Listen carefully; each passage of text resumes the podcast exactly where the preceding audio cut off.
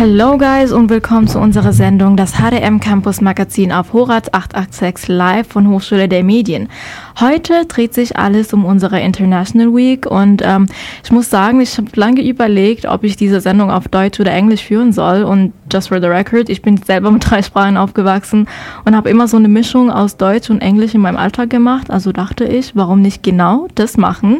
Und wir an der HDM sind auch genauso international, also ladies and gentlemen, you will be getting the best of both worlds today.